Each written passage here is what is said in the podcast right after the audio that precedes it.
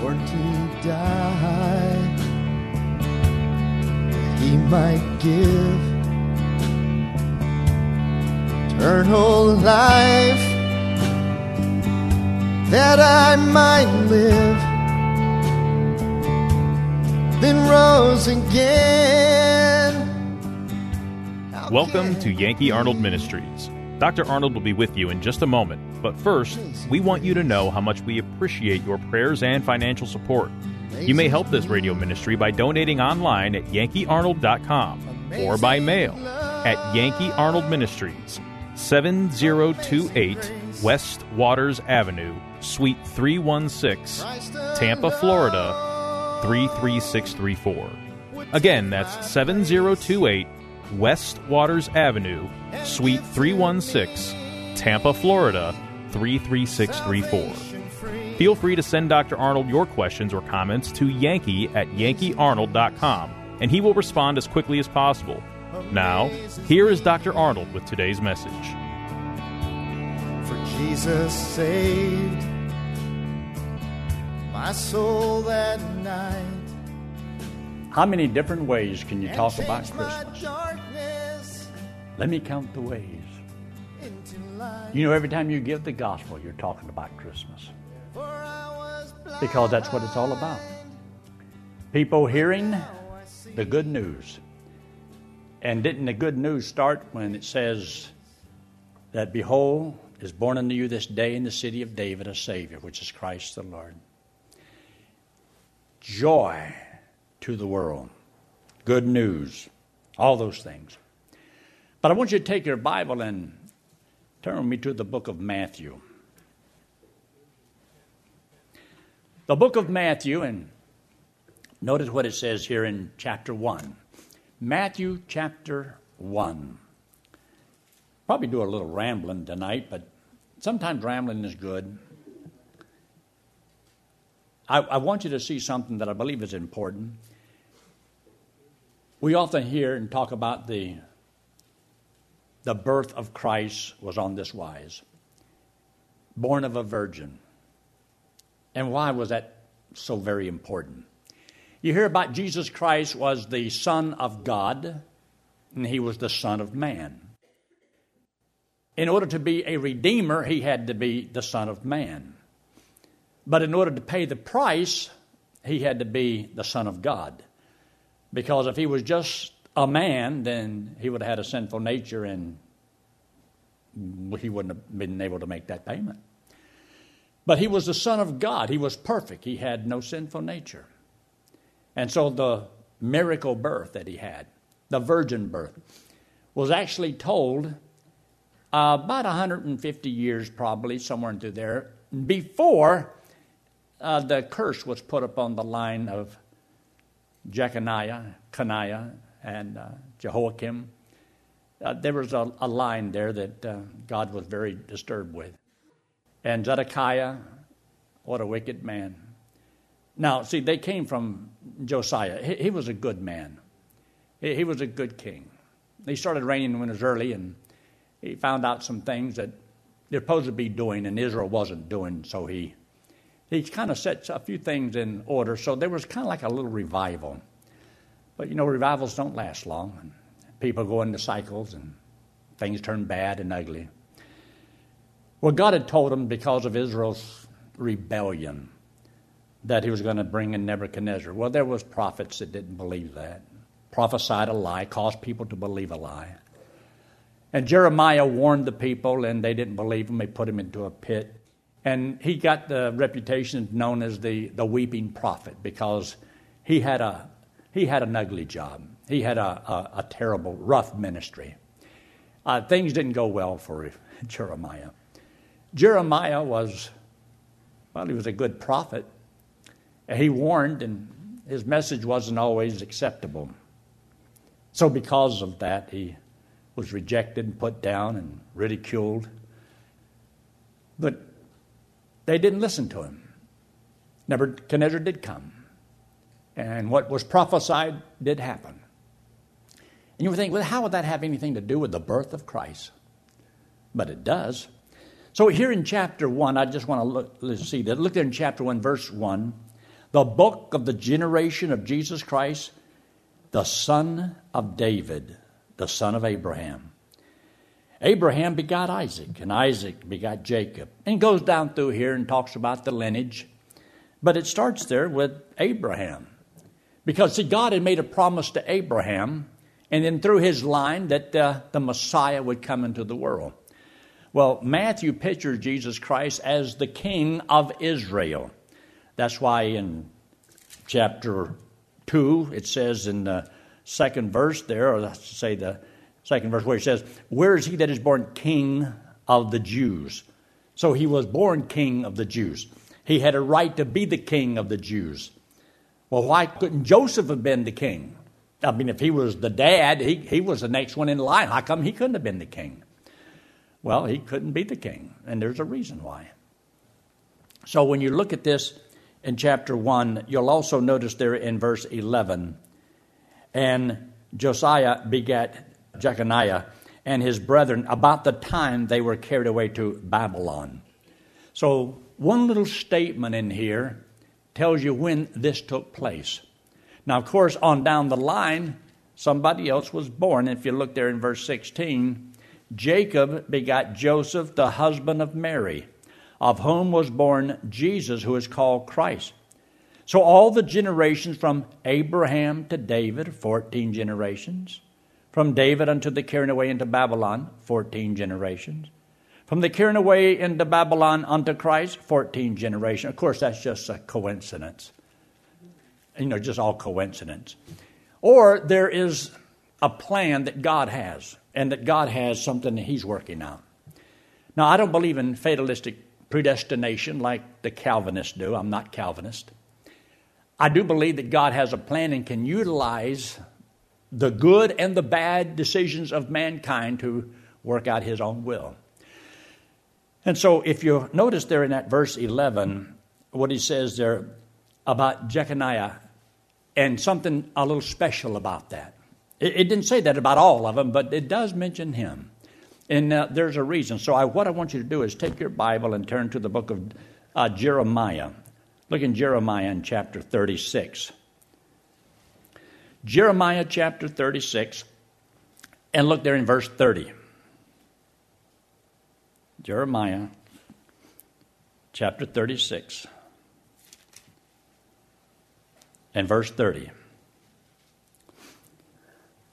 In verse 30 makes this statement Therefore, thus saith the Lord of Jehoiakim, king of Judah he shall have none to sit upon the throne of David, and his dead body shall be cast out in the day to the heat and in the frost to the night. So God says, I will punish him and his seed, and his seed, and his servants for their iniquity. And he says that not a one of his seed will ever sit upon the throne of David. But the problem is, is he was in the right line. It was supposed to be through his line, the seed.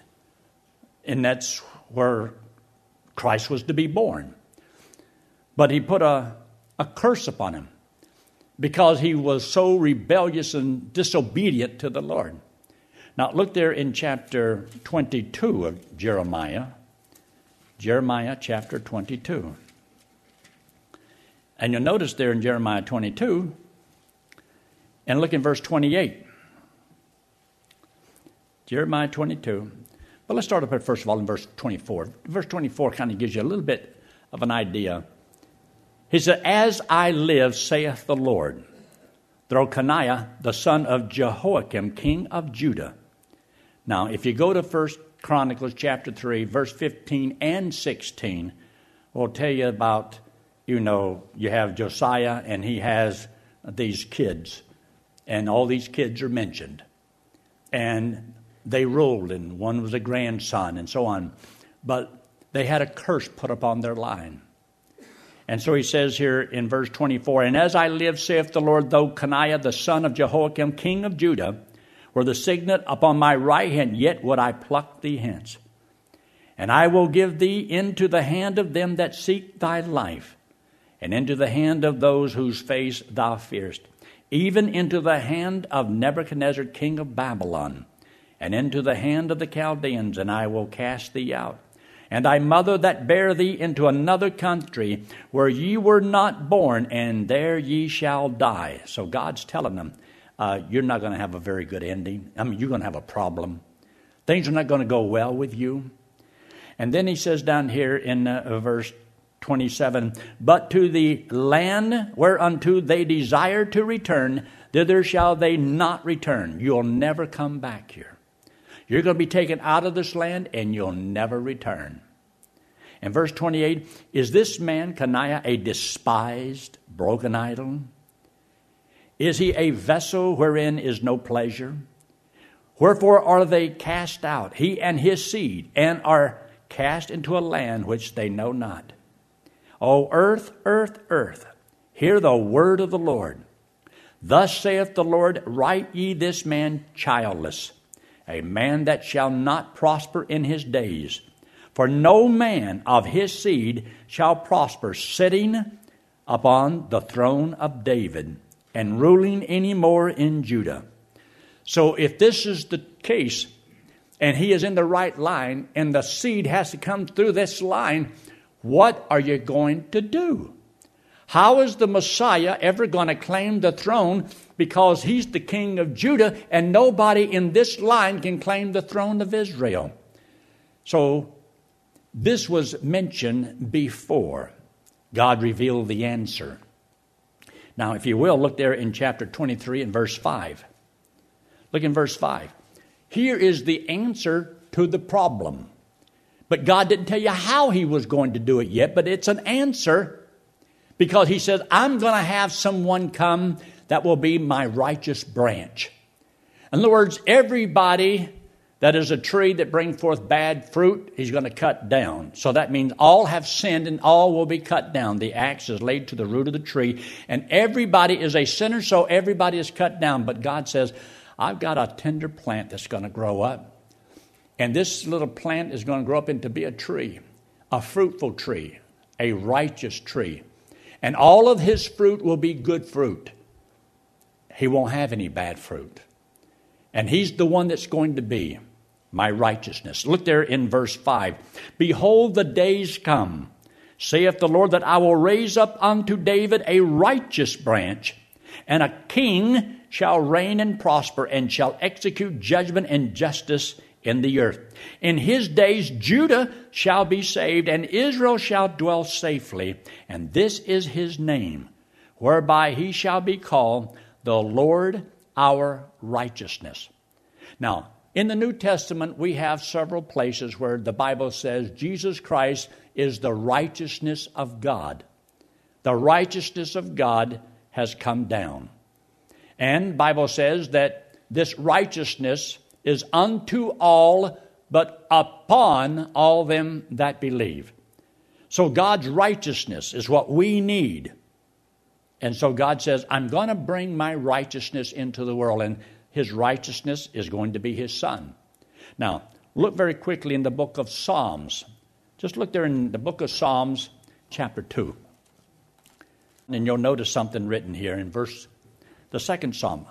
And look in verse 1. In verse 1 says, Why do the heathen rage and the people imagine a vain thing? The kings of the earth set themselves and the rulers take counsel together against the Lord and against his anointed against the Lord, capital L O R D, Jehovah, and his anointed. That's his Christ. This is the one that's going to come into the world.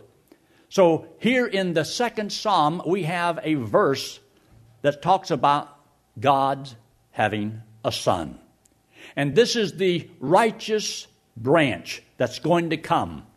And the reason that he has to be of a virgin born child is because the child cannot have an earthly man as its father.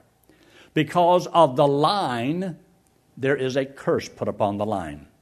And unless God works out a miracle, there's no way anyone after that can claim the throne of Israel. So, how is God going to perform this miracle? Well, I'm glad you asked. Now, if you'll notice there in chapter 2, look in verse 7. In verse 7, He says, I will declare the decree, the Lord hath said unto me, Thou art my son. This day have I begotten thee. Now, when you read the book of Hebrews in chapter 1, you'll know that this son is talking about Jesus Christ. So, did David, whom God used to write this psalm here in a thousand years in advance, know that God had a son? And that the son was the anointed one, was the Messiah. And that the son was coming into the world. And why do the heathen rage? So when you read in the book of Acts in chapter 4, I believe it is, that it says that the foolish people gathered themselves together against his anointed and talking about them. And then in the book of 1 Corinthians in chapter 2, it says, If the princes of this world were so wise, why did they crucify the Lord of glory? But you see, God prophesied in advance and tells us that he had a son. And that's why he says down here in verse 11, Serve the Lord with fear and tr- rejoice with trembling. And look at verse 12. Kiss the Son, lest ye he be angry and ye perish from the way when his wrath is kindled but a little. Blessed are all they that put their trust in him. Remember a promise that was made to Abraham in chapter 12 of the book of Genesis that when he called him out of the Ur of the Chaldees, and he says, I will bless them that bless thee and curse them which curse thee and all the families of the earth will be blessed because of thee. That the seed that comes from you, Abraham, and Abraham, and all the way down the line, there's going to be some child that's going to be born down the road in whom the world will be blessed because of this child. Well, this is what he's saying. Blessed, and that word blessed, when you read it in the book of Galatians in chapter 3, is a reference to believing on Jesus Christ because he would be the one to make the payment for the sins of the world. Because it makes this statement that the scripture foreseeing that God would justify the heathen through faith, preached before the gospel unto Abraham, saying, In thee shall all families of the earth be blessed. And this blessing is the righteousness of God that comes upon the believer. It is the lost man being justified by faith. So here in verse 12 of Psalms 2 is the gospel that you're justified, saved, made righteous by faith alone in the Son. See, God told about it, but people don't seem to, to catch it. Now, take your Bible and look there in the book of Proverbs. Look in Proverbs. In chapter 30, I believe, the book of Proverbs. And notice there in chapter 30 and verse 4. He makes a statement in verse 4 Who hath ascended up into heaven or descended? Now, this is found in several places in the New Testament. Who hath gathered the wind in his fist? Who hath bound the waters in a garment? Who hath established all the ends of the earth? What is his name? And what is his son's name? If thou canst tell. Well, he's named after his father. You know, most people name their kids after them. That whenever it says, A child is born unto us, a son is given, and his government shall be upon his shoulders, and his name shall be called Wonderful Counselor, the Mighty God, the Everlasting Father, the Prince of Peace. Well, that's what he's going to be called. How can you call him the Everlasting Father unless he has an everlasting Son? So evidently they might be the same age. But then can anything have age if it lasts for eternity? Betty asked me a nice, interesting question today. I'm not sure if I can remember it right. But if we live here for so many years and we live in eternity for so long, uh, when is middle age? Can you imagine somebody would ask me a question like that? When is middle age? Well, I, I don't really know. but, uh, compared to eternity, uh, it's not that long. Not going to be long at all. So, the Bible tells us that this is what's going to take place. Now, go back there to the book of uh, Jeremiah. Back to Jeremiah. And let me see if I can find that verse that I wanted to show you. In Jeremiah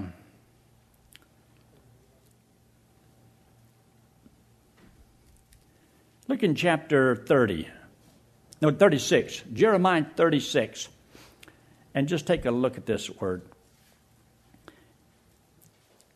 Because I showed it to you earlier, but I wanted to show it to you one more time because it's so important. In verse 30, therefore, thus saith the Lord of Jehoiakim, king of Judah, he shall have none to sit upon the throne of David. So we know that this was going to happen. He's not going to be able to sit upon the throne. So God had said this is what's going to take place. Now, look there in Jeremiah chapter 39. Jeremiah 39. And notice up there in verse 6.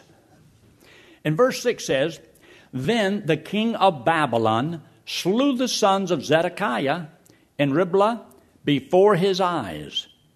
Also, the king of Babylon slew all the nobles of Judah. So, who is going to claim the throne? You see, he took the king, and this is what else he did. In verse 7, moreover, he put out Zedekiah's eyes and bound him with chains and carried him to Babylon. And the Chaldeans burned the king's house and the houses of the people with fire and break down the walls of Jerusalem.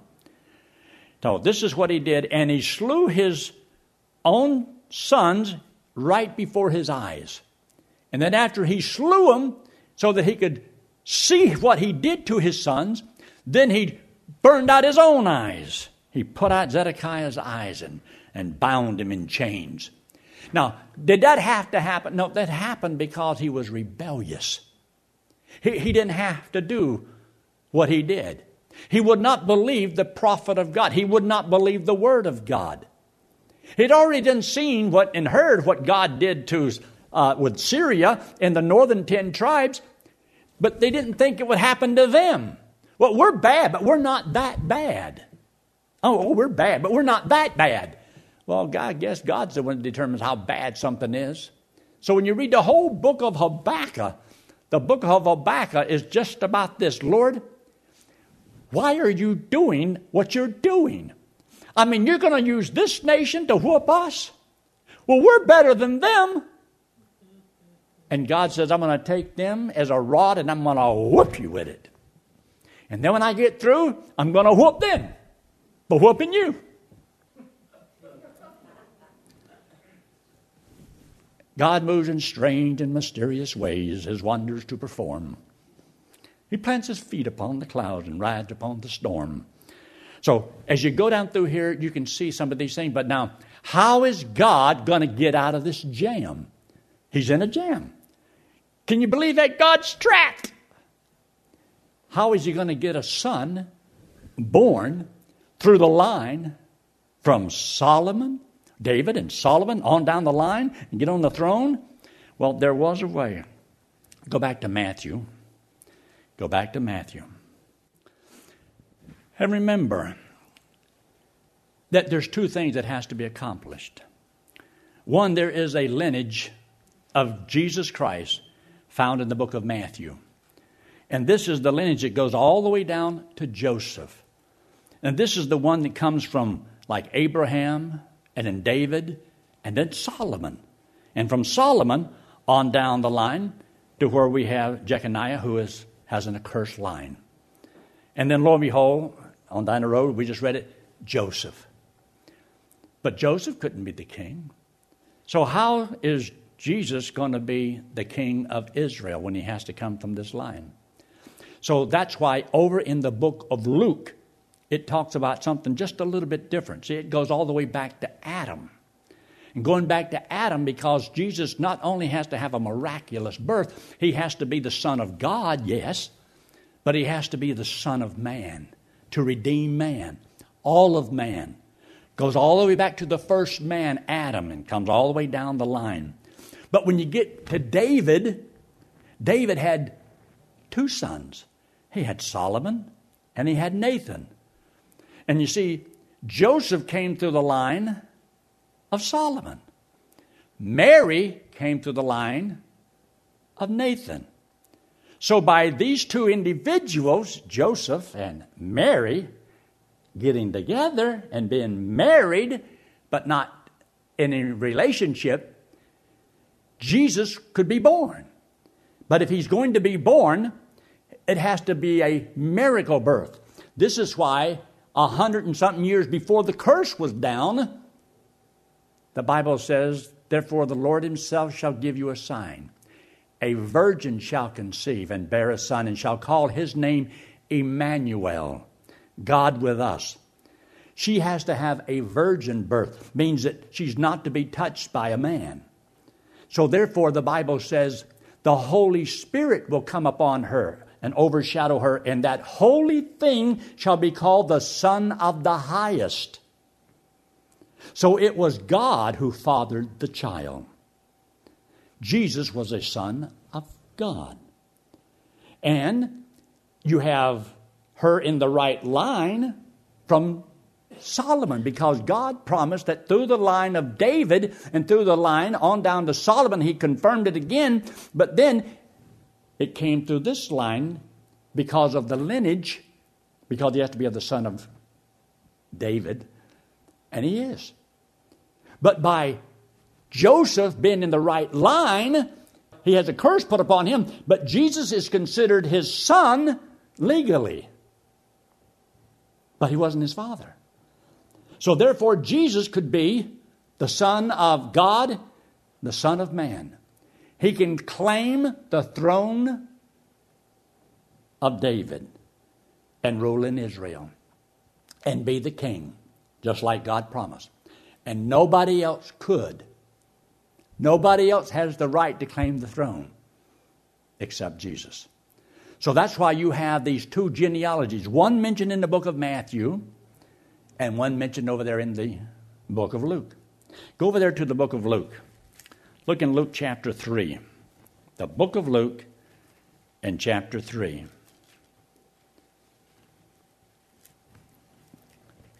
Luke chapter 3 tells you about the genealogy of Mary here.